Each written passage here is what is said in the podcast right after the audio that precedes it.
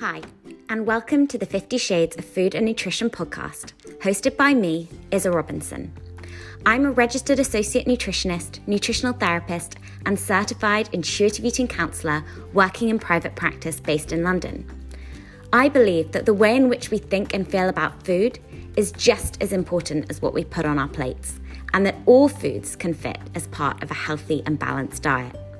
When it comes to our health and nutrition, no one size fits all. This podcast aims to get at all the nuances, the cracks and crannies, and the 50 shades of grey when it comes to what it means to practice authentic well-being, hopefully helping us all to feel a little bit more empowered and at ease about our health. Of course, this podcast is purely for educational purposes and not a substitute for proper medical advice and treatment. Right, let's get to it.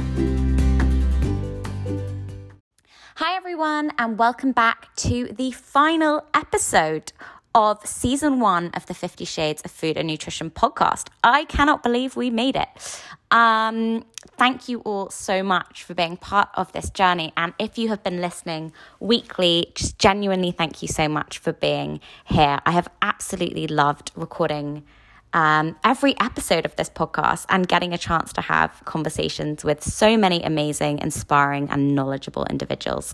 So I really hope that you have loved it.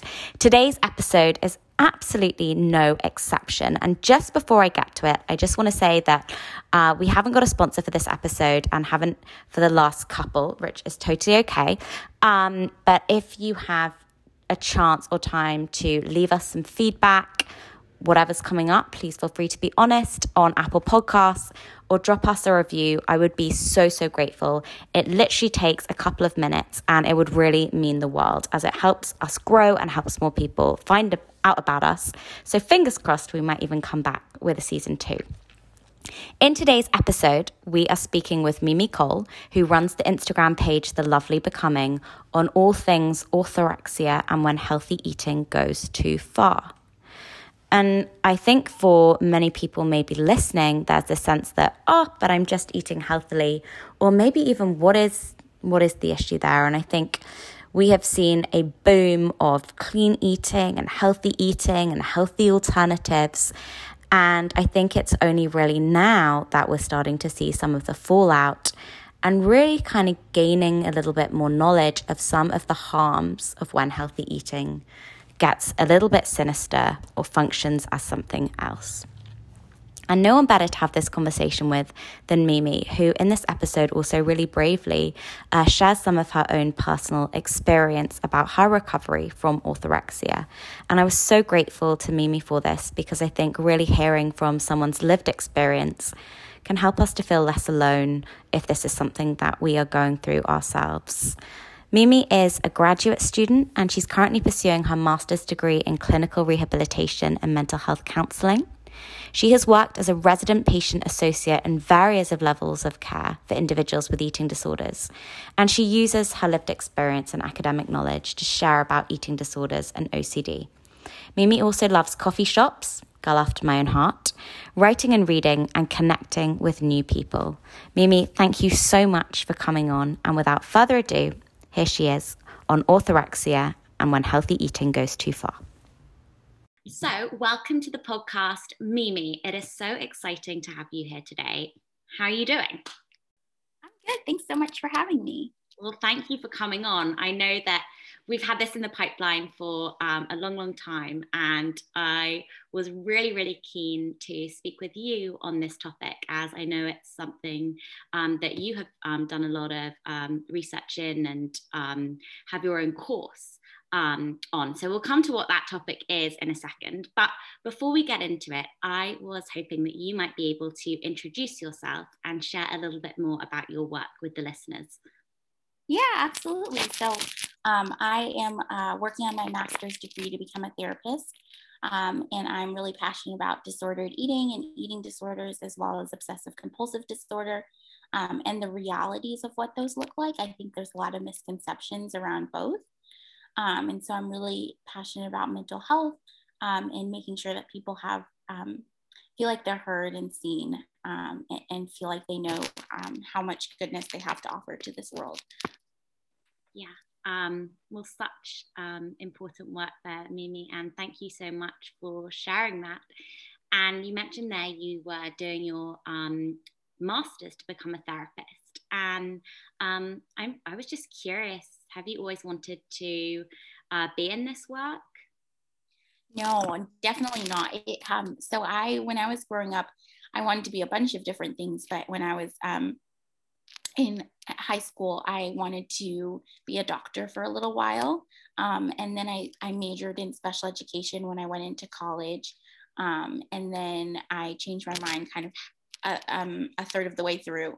And uh, I started doing therapy when I first started college. And um, I really enjoyed uh, my therapists, um, all they held space for me. And so I wanted to do the same thing for other people. Amazing. So it was through your own experience of working with a therapist that you um, kind of decided that that was something that you wanted to do in support of others. Yes, definitely.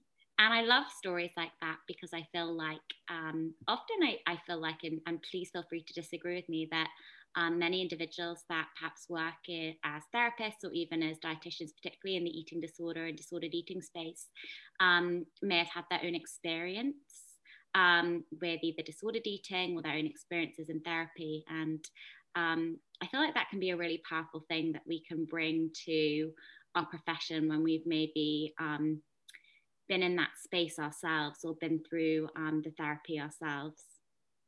Absolutely. I think that lived experience is so important and such an asset. And I think it's something that really benefits our clients and isn't something that is a bad thing. Yeah, yeah. And it starts to almost remove maybe some of the um, stigma attached to some mental health conditions as well, that it's not a bad thing. It's, um, well, that it's never a bad thing, um, first of all um, and also seeing how we can um, use that experience in, in um, a different kind of way or view it in a different kind of way and end up actually supporting others. Absolutely, yes. Yeah. Um, well, you mentioned there as well, I thought it was really interesting, uh, talking about how um, disordered eating and obsessive compulsive disorder and eating disorders can be a little bit misunderstood.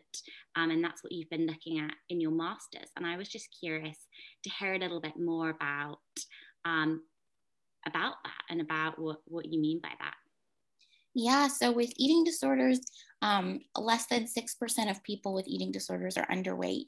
But usually, when we think about them, we think about people who are emaciated, um, who are um, upper class who are white, um, and we really miss a lot of the faces of different identities um, who have eating disorders.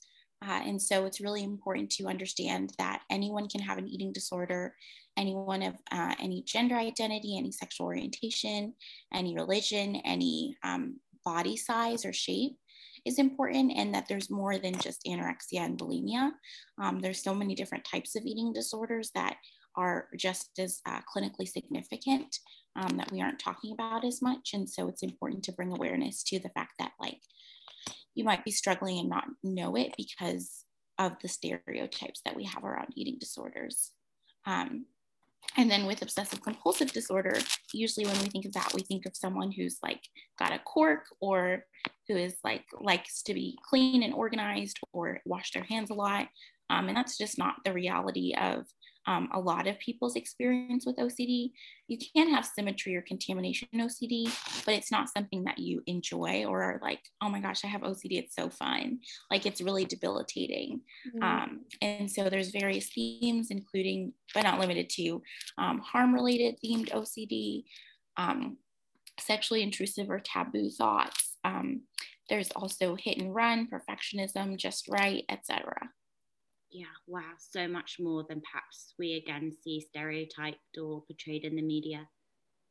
Mm-hmm. And Mimi, I'm so grateful to you for um, raising that important issue of how uh, so much of um, the conversation around eating disorders can miss out so many um, kind of representations, um, so many faces, I think you said, and how um, important it is that we start to shift that conversation because, as you said, people may actually be experiencing eating disorders and not know that they're struggling or feel inhibited from reaching out for help or indeed there may be healthcare professionals that um, aren't sort of looking for symptoms in certain populations or doing the relevant investigations, which means that some people might not be getting the support that they are worthy and deserving of. Absolutely, yes. Yeah. Um, and I also really um, thought it was interesting how you mentioned that there are more eating disorders than anorexia and bulimia. And I know that something that you do a lot of work in is orthorexia. Um, and I was just wondering if you might be able to maybe define what that is for us. Orthorexia is an eating disorder that's characterized by obsessions with clean, right, or healthy eating. Um, and so it might look like skipping events because you're worried about the ingredients in foods um, that might be served. You might look like avoiding going to restaurants because you're worried about what's in the food, preparing food a certain way, like only baked or only raw, for example. Um, being um, spending a lot of time reading labels in grocery stores and obsessing over what's the healthiest option. Um, and so it's really uh, pathological or kind of uh, a negative disease kind of oriented um, experience rather than, you know, like a healthy uh, endeavor. Yeah, yeah. And I think it's so um, interesting to kind of hear because um, I think you touched on so many things that may be really outwardly praised a lot of the time. I mean, not when it becomes pathological, but you mentioned things like clean eating, reading labels, um, only having baked or raw sorts of foods, um, things that perhaps, especially, and I mean, I'm talking from the UK and I know the US is slightly different, but from sort of where I'm sitting, and this is very unscientific, so I apologize, around 2012 ish, we saw um, in the UK this rise of sort of wellness, the clean eating movement, uh, kale, all those sorts of things. You know, all of those things might be sort of outwardly praised. This is great. This is healthy eating. This is um, how we live longer. And I guess um, what I'm kind of hearing from you, and I completely agree, this is why we're having this conversation, is that actually this can be really harmful. Yeah, so um, it's really hard because for one thing it's not recognized in the diagnostic and statistical manual that we use to diagnose eating disorders. And so sometimes providers don't know more about orthorexia. And then also a lot of the behaviors are seen as healthy like we talked about um, and so people don't recognize them as harmful um, or or that people might be struggling with them rather than kind of praising them and saying like this is a good thing. Um, but you know everything can be harmful when you go to extremes. Um, and also, these behaviors, when we really look at them, are very binary and black and white thinking oriented, very good and bad um, uh, distinctions that are, aren't really helpful for a flexible relationship with food. Yeah, no, thank you so much for that. And I think one thing I um, really wanted to touch on that you brought there is that orthorexia isn't actually officially recognized as um, an eating disorder by the diagnostic manual, which is for anyone um, who perhaps isn't um, so aware, it's this kind of like big manual that sort of says what kind of uh, classifies a, a, diagnosis. And I think there's a lot of faults with that. Mimi, I don't know what you think. Oh, definitely. There's a lot of like eating disorders that don't fit into those categories. And there's a lot of um, weight stigma that goes into those diagnoses as well. Yeah, yeah, absolutely. And um, you know, I'm, I'm curious, do you feel like there's any particular reason that hasn't been picked up yet in terms of an officially recognized eating disorder? Yes, so a couple reasons. I think one of them is that people don't want to believe that the clean eating movement is harmful. And we still praise thinness and we still praise good, clean eating as a means of being good.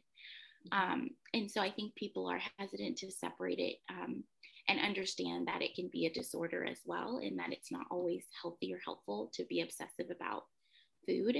Um, another reason is a lack of research. So, orthorexia wasn't coined or, um, quote, discovered until the 1990s, I believe. Mm-hmm. Um, and so, it's not been a long time to gather data about what makes an eating disorder, um, orthorexia, and what maybe is less pathological.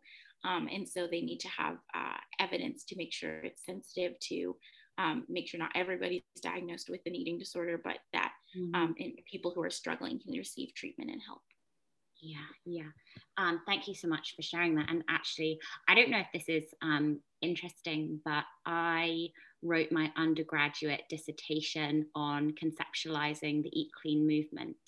And I would have um, finished that in 2016. Um, and I read actually, um, I think he's called um, some Bratman and his book, yeah, when he coined the term orthorexia. Um, and I think it was 1995. And mm-hmm. I did lots of, of reading around the topic for that and really looked at how clean eating was a mask for disordered eating and eating disorders. Um, so that was quite interesting. It was my geography degree. Um, so I really just tried to make it into something that I was really interested in. But I found it really fascinating and also to think that actually, yeah, this is really a, a relatively recent phenomenon in terms of um, orthorexia. Um, not that it necessarily hasn't been seen before, but that this was the first time it was actually studied and conceptualized, and we're still a way off actually getting it officially officially recognized in the, the DSM-5. Not that that means that anyone out there who might be experiencing this is experiencing anything that isn't worthy and deserving again of support from right now. Mm-hmm. Definitely, that's so interesting. Yeah, yeah.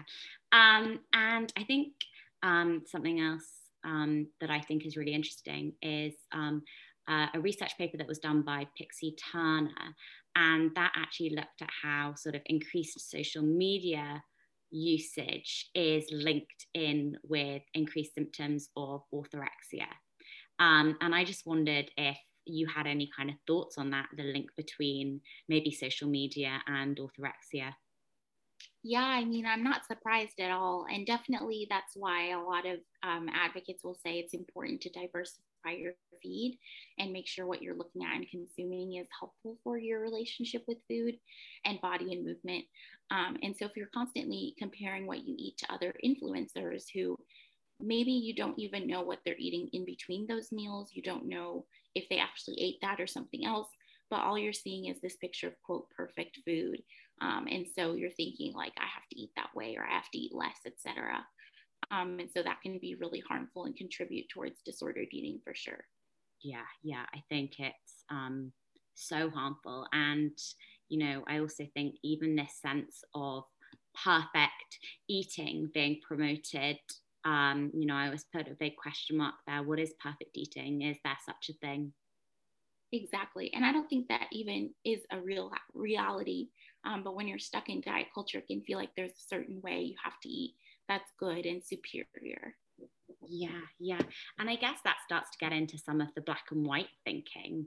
Um, and this is the 50 Shades of Food and Nutrition podcast, um, where we are always looking for the grey and the nuance.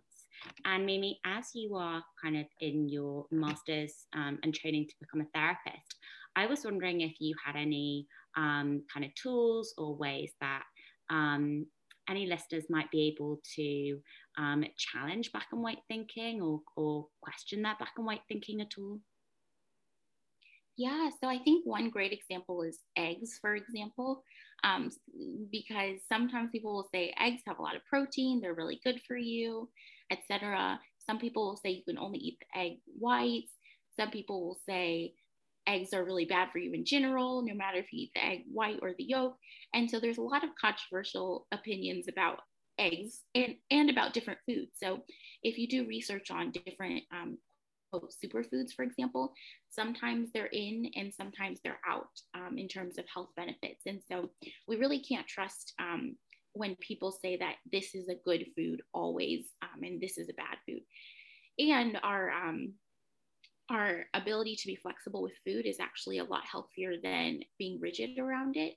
Um, and in addition, you know, one food isn't going to make or break your health. Um, and so it's really important to have a flexible um, relationship with food for your own mental health, for your emotional health, and for your physical health as well. Um, because you're able to communicate with other people, nourish your body, um, gather around food and, and cultural um, different opportunities without being um, judgmental and kind of saying like that's not a good food Um, and so it's really important to consider access to food and cultural factors and um, lots of different incorporations. Yeah, yeah. Eggs is such a good example. Um, I really like that. And I think I also always like to go back to something that you said earlier, which is like nothing in excess is um, to necessarily be um, a great thing. And I think um, uh, sometimes when I'm I'm talking about these topics with clients, I really like to bring up examples like I don't know um, orange fruits and vegetables, and you know we would never think that um, you know there may be too much thing as like sweet potato or carrots, but we can get something called um, which is when we get the orange pigments in our skin, um, which isn't necessarily harmful, but can be um, sometimes something that we see in individuals with, with orthorexia um, in an extreme presentation where we think, okay, that's maybe too much of a good thing. Um, so it doesn't necessarily matter if we're talking about kind of carrots or we're thinking about any other food that actually too much or, or an excess is potentially not going to be as beneficial as having a real balance, which is ultimately what our bodies naturally really kind of like and crave. Um, and I guess for anyone maybe um, who might feel like they have some black and white thinking around different foods. I really like what you brought, Mimi, that actually you could probably take any food and probably go on the internet, although I'm not sure I'd necessarily advise doing that, and find ways that it may be a miracle food and find ways that it may be kind of like not in fashion. And ultimately, no one food can cure us or kill us. And um, I think that came from Evelyn Tribole, but I really like it, and that a mix of different things is going to be by far and large the most beneficial. Exactly. And I think it's really tricky too because the eating disorder can latch onto that and say, like, well, I shouldn't eat sugar in excess because then that's bad. But I think our bodies are a lot smarter than we lead on to. And um, also, sometimes, even when it looks like we're eating a lot of sugar, for example, sometimes that just means we've been restricted from it. Um, and so it's important to recognize that um, balance is really, like you said, what our body craves. And um, it might not look like the balance you want that day, but over time and overall, it really, um, you know, will tell you what it needs. Yeah, I, I love that. And thank you so much for, for raising that important point. Because I think that's something that might also come into this perfect eating that there has to be this perfect balance across the day as though we magically reset at midnight, whereas it's actually the balance over weeks and months, and the body can guide us in that very naturally for the most part um, because it's really smart. Mm-hmm. Yeah. So, Mimi, I'm curious, you know, for somebody kind of on the ground who might be experiencing orthorexia, I feel like it's it must be quite hard to to kind of know, you know, where would you say the line might be from somebody who might be kind of having a, a kind of healthy eating maybe phase that's maybe not pathological or maybe teetering into disordered eating. And where's that line between that and somebody that might be experiencing you know orthorexia. Um, you know, what might somebody look for um, either on the ground in terms of um, what they may be experiencing or for um, a loved one who might be um, worried about someone? How do we kind of get at that line? Mm-hmm. I think it's really gray. Um, and I think it's important to consider um, can you add um, have an add, not subtract mentality. So, what that means is basically, are you looking to add more vegetables and fruits into your diet? Are you looking to add more whole grains without substituting or sacrificing things that you enjoy and are pleasurable?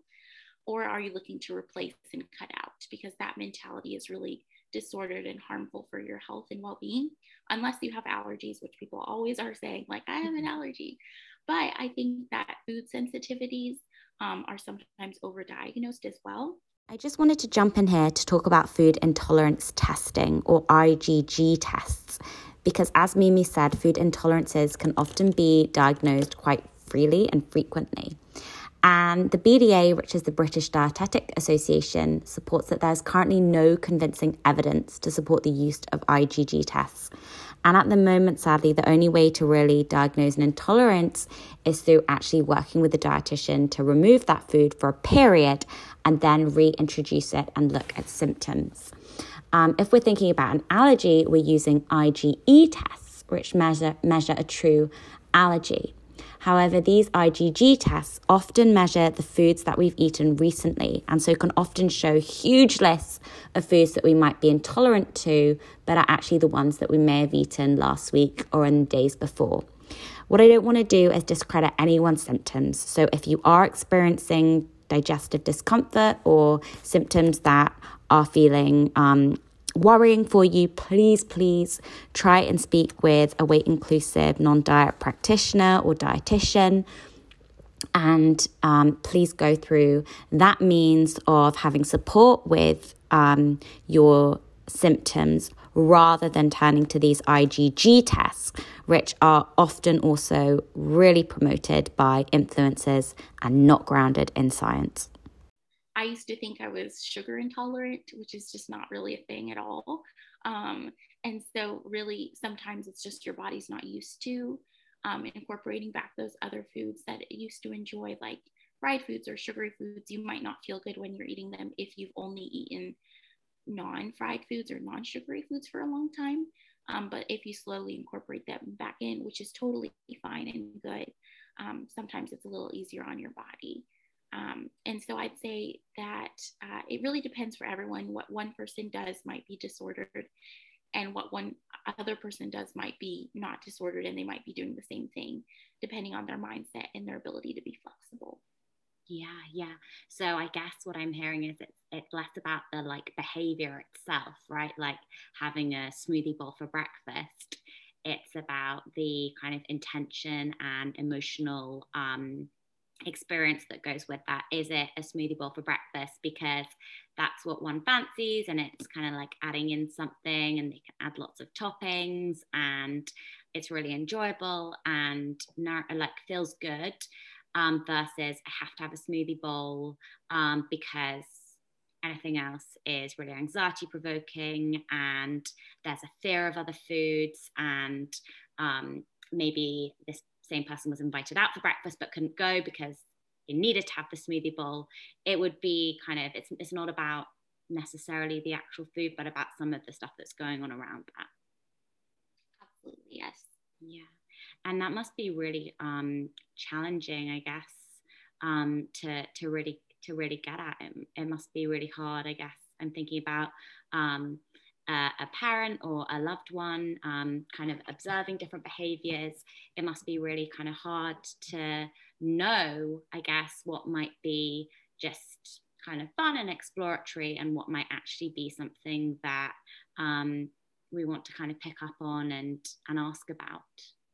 Yeah, it is really tricky. And I think it's important to um, I think that everyone should, if they have access to work with a um, weight inclusive dietitian, um, because even if it's once a year or something, um, to just check in and see how you're doing around food. Um, because, you know, when we're hurt, we go to a doctor. When we're feeling mentally like unstable or we're feeling like our emotions we need some help with, we go to a therapist. But when we're struggling with food, we usually go to the internet instead of going to a dietitian. Um, and so I think that's important. And also asking questions and getting curious and saying, things like I'm, I'm wondering why you chose that for breakfast today you know maybe not every day and being like why did you choose that for breakfast but mm-hmm. um, just being curious and asking questions is really helpful yeah yeah and Mimi, in the spirit of that, are there questions that we might be able to ask ourselves? You know, for anyone listening that maybe um, is a little bit unsure or is um, kind of um, feeling stuff kind of coming up around this conversation, are there um, non judgmental questions that we may ask in a curious manner um, that we can direct inwards? Yeah, I mean, I think some that come to mind are Am I allowed to have the foods that I want? Like, do I have permission from myself and not from the world or other people to have the foods that I enjoy? Um, do I have permission to eat to my fill? Like, do I have permission to eat a whole avocado instead of a quarter avocado or something like that, um, or what portion I want, um, and that feels good for me. Um, and how is my relationship with my body? Do I eat because I want to change my body, or do I eat to nourish it and to celebrate it? Mm, yeah, no, I think that's really um, a really nice kind of um, start there in terms of some questions that we might be able to to ask ourselves um, and maybe even journal out. Um, because I think with some of this stuff, it can be such an internal ex- experience as well that that might be a nice place to start. Absolutely. Um, and I also think that there can be a lot of pushback on this topic. Um, a lot of this sense of, oh, but you know, what's the problem? Um, health is really important. Um, you know, what's wrong if if I just want to eat in a healthy way? Um, and I think particularly something that, that I'm kind of seeing is perhaps for individuals in recovery from an eating disorder, um, another kind of eating disorder, this sense of, well, this is a really great um, kind of way, and maybe it is a foothold. But I guess, would you be able to speak to that at all? You know, this sense of what's the problem? Yeah, I mean, it feels really good sometimes, but it can also be really distressing. And so I remember there were times where I would want to go to see a friend and eat birthday cake, but I would be so anxious about it that I wouldn't go or I would eat vegetables instead. And I think when it hinders us from connection with other people, from being able to receive gifts of food and acts of love, for example. So if someone brings brownies to work or your classroom and you you have to say no because you know you don't eat sugar, then that's going to be really hard for that person who took the time to lovingly make it for you. Um, and there are just a lot of different ways that we miss out on life and connection with other people when we are rigid about our food rules. Um, and then it's really just not helpful for getting a variety of food in, um, for experiencing joyful and pleasurable things, which are are so important to being human and and being able to enjoy life. Yeah, thank you so much for that. And um, I really love how you touched on connection and quality of life. And I know when I'm uh, working with somebody I always like to kind of keep that in the in the forefront of um, perhaps why we're leaning into dis- some discomfort in either um, increasing intake or increasing variety of foods. Um, and especially with kind of exposures, it's the sense of um, this is our why for being able to enjoy the birthday cake um, if that's something that's important to um, the particular person that I'm working with, or maybe it's to be able to travel um, or any number of those things. And I always love coming back to that um, study by Harvard that showed that social connection is the biggest predictor of longevity, um, more than any food or any amount of exercise. And yet, um, it's not really being promoted on Instagram as this panacea of health. yeah, no, that's really helpful. And I love that, that finding. Yeah. Um, so I'm hearing so this sense of it's harmful um, because it can take those things away. I think something that um, Bratman also kind of talked about in his book is that often it can start with taking out just a couple of foods, like maybe it's um, some of the obvious ones like taking out some dairy or taking out some gluten or taking out some sugar, all of which, by the way, are wonderful foods to include in our diet and can absolutely be included in a healthy and balanced diet. Um, and then it can start to include more and more foods often to the point where somebody's diet is so depleted and restricted um, that um, they can end up um, extremely malnourished and with a very with compromised physical health. And i think that also kind of um, plays into it or into the harms. Um, and actually i think that um, also one of the reasons why orthorexia maybe hasn't been so been put in the DSM-5 because perhaps of the ways in which it might overlap with perhaps anorexia and maybe even um, OCD. I don't know if you have any kind of thoughts on on those links. Yeah, definitely. And like you said, um, it's important to consider that sometimes it might seem like I'm just cutting out this and that, but things start to get scarier and scarier to include, and things start to look more unhealthy. And so usually it gets more narrow and narrow. Um, and then with OCD um, and anorexia, you know, um, if you think of an eating disorder like orthorexia as a set of obsessions with clean eating and compulsions of changing the way you eat, prepare your food, etc., um, then you can really see a connection between obsessive thinking and compulsive behaviors to reduce the anxiety around food. Mm-hmm. Um, and so I think there's a lot of overlap definitely between OCD and eating disorders. And I've seen numbers around 40% of comorbidity. Um, so there's definitely something there. Yeah, yeah, absolutely. Um, thank you for, for sharing that. And that's such a high number that, yeah, definitely um, seeing that, that link. Mimi, I'm curious as um, a therapist in training again, um, how you feel like, um, you know, if somebody was concerned that they may have um, orthorexia, orthore- orthorexic like symptoms, where might you advise somebody to start, or what might be kind of that process of um, recovery from that, or kind of coming out of that? Yeah, I would definitely work with a non-diet weight inclusive dietitian, um, which is a lot of words, but looking for those are key. Um, and then that just means that they won't tell you um, to cut out foods or promote disordered eating, um, and that they'll uh, celebrate your body size no matter where it lands, which is really important um, when it relates to set point and really allowing your body to find where it needs to be. Um, and then with recovery, it usually looks like some ex- food exposures and so and, and, challenging your beliefs around food and so some bibliotherapy which is just reading about um, diet culture reading about um, weight inclusive care and, and why our bodies need to find their set point. Um, and then also food exposures might be slowly incorporating back those foods that you have cut out and are scary to you. Yeah yeah. I love that term bibliotherapy. I have never heard of that before yeah, I, I learned it this year and it's like reading um, as homework to learn about um, like the topic.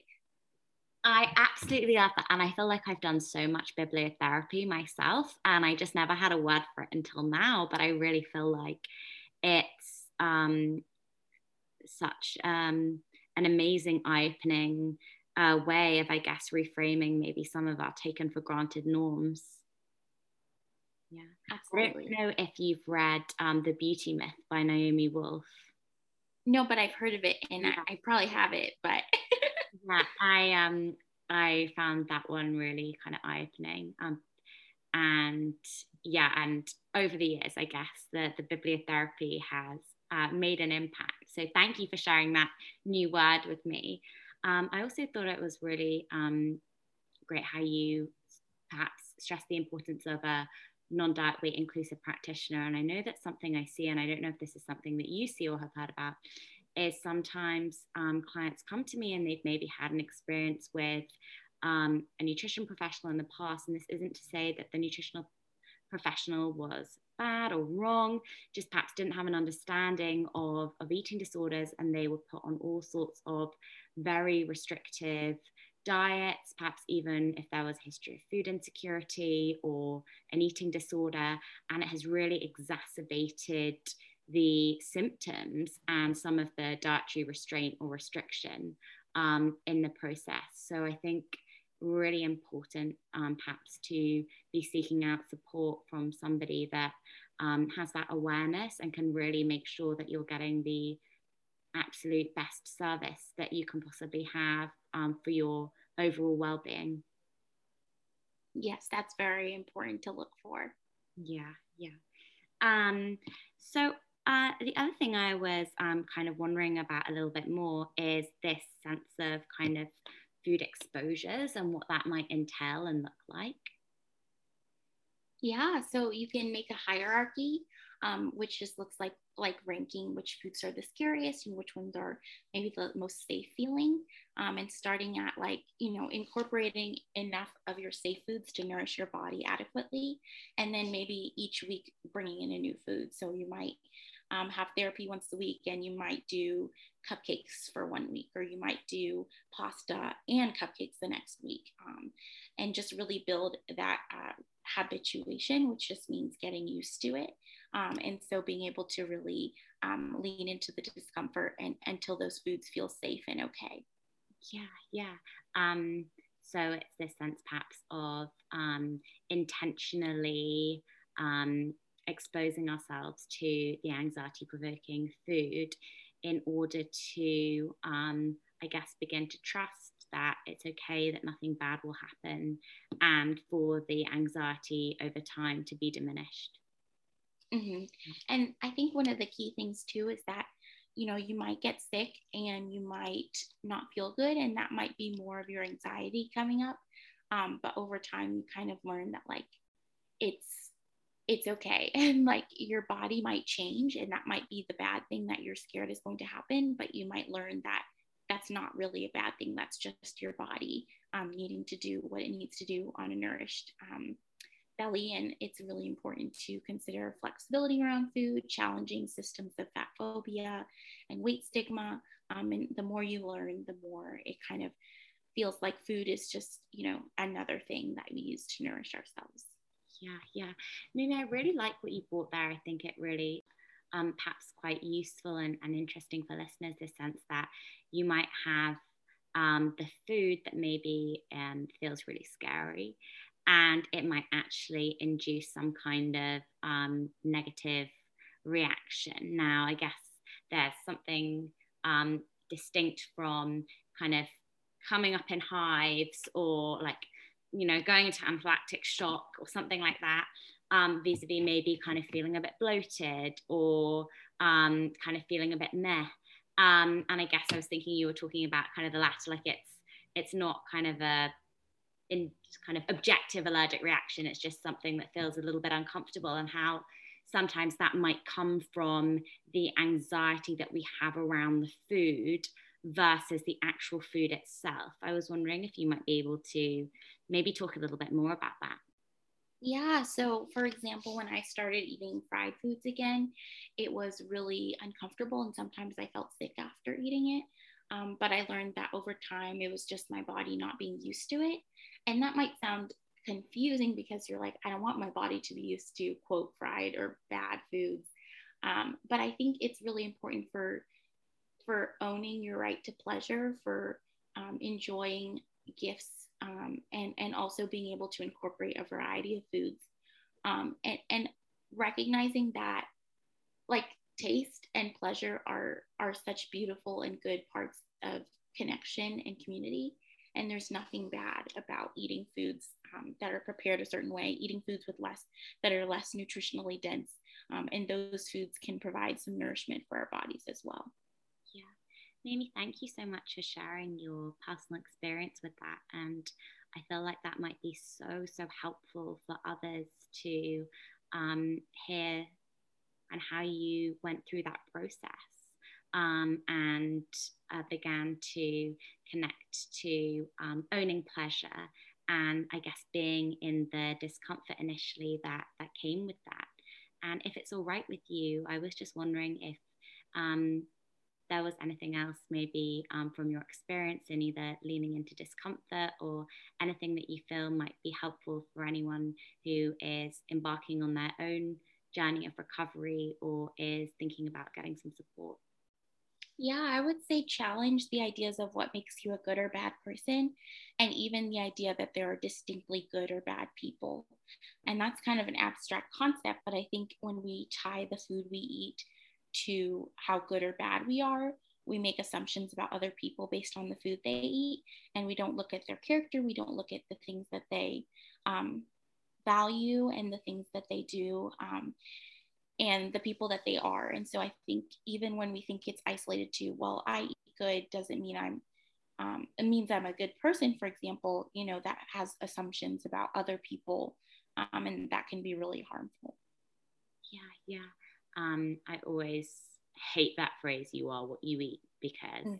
um, you know, who you are as a person, your values, your personal attributes, what you have to give to the world, why people love you probably has very little to do with what you had for breakfast and so much more about what is on the inside. Mm-hmm.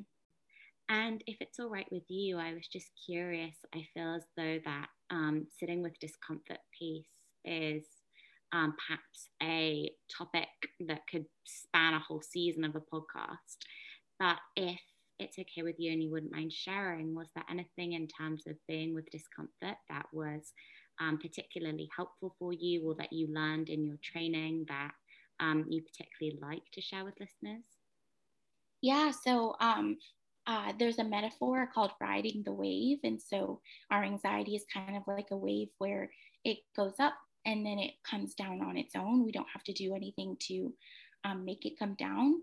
Um, and so engaging in disordered eating behaviors, for example, might bring the anxiety down faster, but over time it's going to get higher faster and, and then it's going to um, spike up more.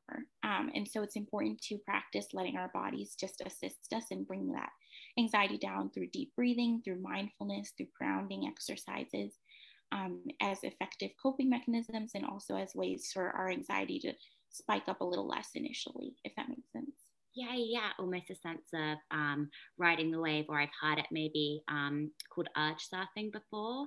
This mm-hmm. sense that um, our um, anxiety can almost like rise and fall like waves very naturally and um, engaging in a certain behavior, maybe it's loss of exercise or restriction or whatever it might be, can bring that anxiety down faster, um, although it maintains it over time.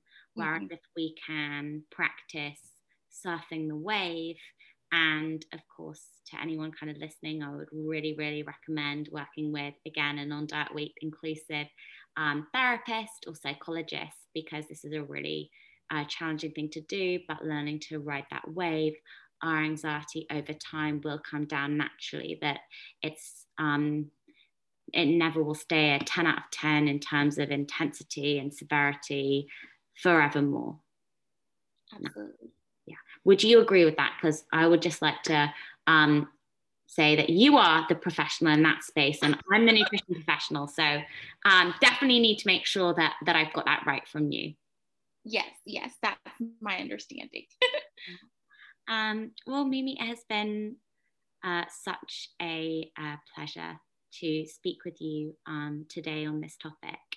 Um, you know, you're such a wealth of, of, information, both professionally but also personally. And um, thank you again for sharing some of your own personal experience in, in your recovery from orthorexia. And as we touched on at the beginning, um, sometimes that personal experience can give so many um, insights and also so much hope I think, for anyone that maybe is feeling alone or trapped, that um, you're not alone and that it is absolutely possible um, with support to break free and to reclaim that joy in eating, um, owning pleasure. I love that. And um, I guess focusing on the quality of life aspects and the social connection of which food is such an important part um, and such an enriching part.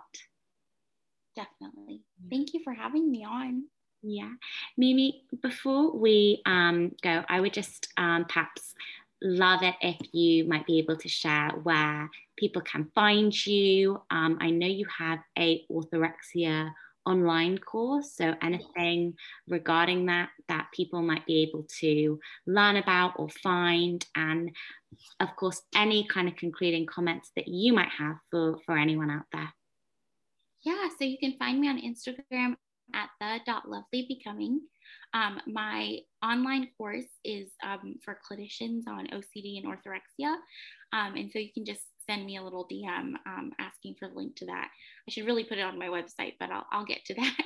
um, and then uh, you can email me through Instagram. Just click the little contact button. Um, yeah. Yeah. And Mimi, you have your own podcast. Yes, I do. yes. Which it's great, by the way. Which is great, by the way. I really enjoyed your episode on polyvagal theory um, which is all about our different nervous system responses. And I guess that ties in really well with some of the stuff we've been talking about today in terms of being with discomfort and leaning into discomfort and gives a bit of a scientific explanation around how our nervous system might be responding to different stimuli and why that can feel um, kind of challenging for us um, and give a little bit of scientific grounding for that. Yes, that's a great episode. um, well, Mimi, I hope we get to um, do this again at some point and thank you again so much for coming on. Yeah, thank you again. Okay. Well, I will speak to you very soon. So that was the amazing Mimi Cole from The Lovely Becoming on orthorexia. And I just wanted to thank Mimi again so much for coming on and, in particular, for sharing her own personal experience in her recovery from orthorexia and what was really um, helpful for her in that process. Um, I think often recovering from an eating disorder or disordered eating can feel like a really lonely space and very often feel like we're swimming upstream. So I think it's really powerful when we can hear from someone else's experience and feel a little bit less alone. In particular, I also loved how Mimi talked about trying to reframe foods. She used the example of eggs, which I thought was a really great one. And just FYI, eggs are almost like the perfect food although there's no such thing as perfect, in that they contain actually most of our recommended daily amounts of lots of nutrients. Um, and that absolutely includes the yolk, which is also going to be all important for that pleasure. Um, and we can do this with loads of foods. And perhaps what I might invite you to do after this episode is if there is a food where it feels like there's a very strong black and white opinion on it, just have a go at writing it down in one column of an A4 page and then writing on the other side other kinds of thoughts or information that might reframe that thought and allow us to build a little bit of nuance and grey into the ways in which we are conceptualizing it. This can help us to have a little bit more psychological flexibility and allow us to move out of this black and white thinking and the way in which it can move into our food and create a lot of rigidity. Um, and actually, this is also going to help our overall nutrition and well being because, as we spoke about in this episode, naturally our bodies thrive off variety and a whole range of different food and food groups. Um, I also just wanted to thank Mimi for introducing me to the term bibliotherapy. This is going to be something I'm going to be talking about a lot, lot more. So thanks, Mimi, so much for that. I can't believe that this concludes season one of the Fifty Shades of Food and Nutrition podcast. Ah! Um, it has been such a amazing experience doing this. And thank you to each and every one of you for listening, supporting, um, reviewing if you have done, and just being a part of this. And also, a massive thank you to our sponsors as well. Will there be a season two? I can't say for sure yet, but watch this space. And I will hopefully look forward to catching up with you all in some capacity soon.